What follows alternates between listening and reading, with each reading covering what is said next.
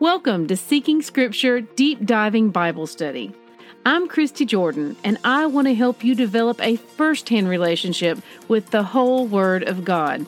For links and graphics mentioned in my podcast, please visit the corresponding post on seekingscripture.com. May Yahweh bless the reading of His Word.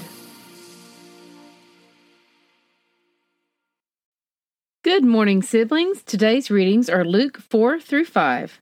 Rabbit Trails. I want to talk a bit about Satan tempting Messiah. Notice that it says he had not eaten for 40 days and he was hungry. Satan often tempts us when we are at our weakest and with what we would love the most. But Yahweh allowed this, knowing that Messiah was strong enough not to give in.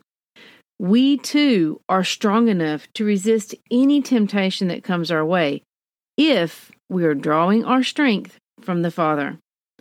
How often do we slip into a habit of not doing that, though? More often than not, this directly lines up with our neglect of His Word. In the Word equals in relationship. Drifting away from the Word equals drifting away from relationship.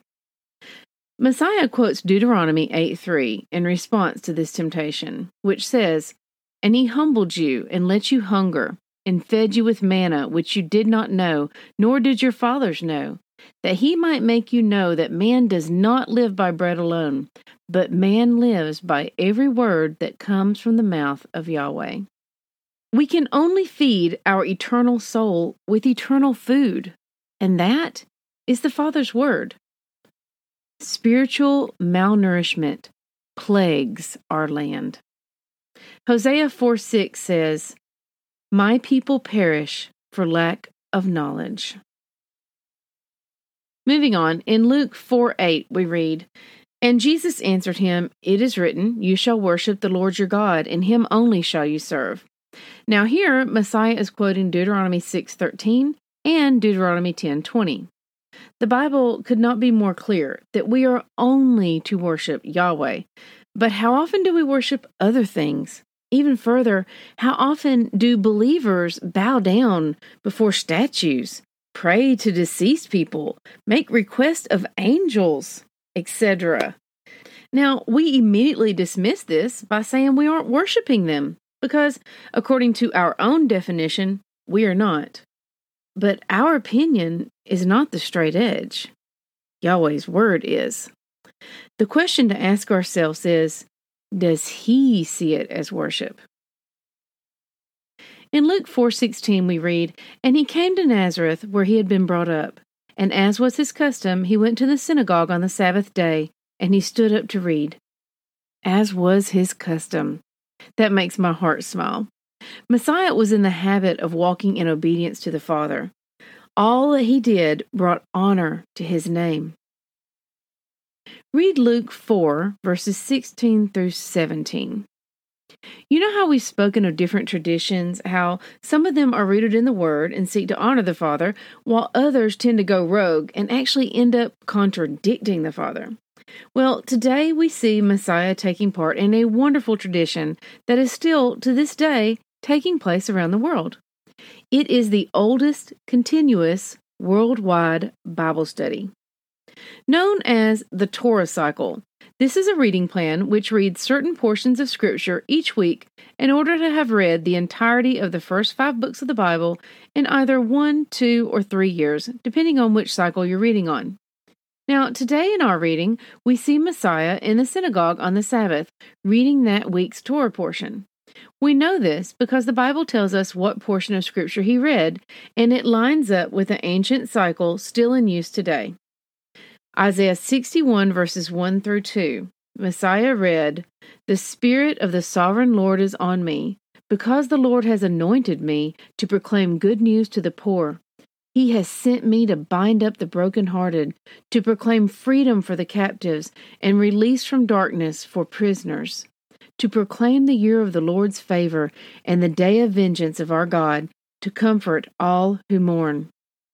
These days, there are Torah cycles that include the traditional readings from Scripture and also readings from the rest of the Bible as well.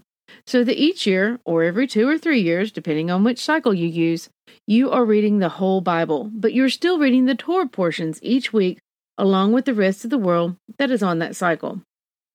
Now, this is a really neat way to read because each week people post their notes and blogs and forums and videos, etc. I usually do this reading cycle and the traditional Torah cycle as well, rather than the one that covers the whole Bible, because it's slower, more focused, and digs into the foundational scriptures. And I'm already reading the whole Bible with y'all here. Make sure you read Luke 4, verses 29 through 30 slowly so that you don't miss the miracle. Last year, Debbie Engel shared a wonderful thought with regards to Luke 4, verses 38 through 39. I'm going to read it now.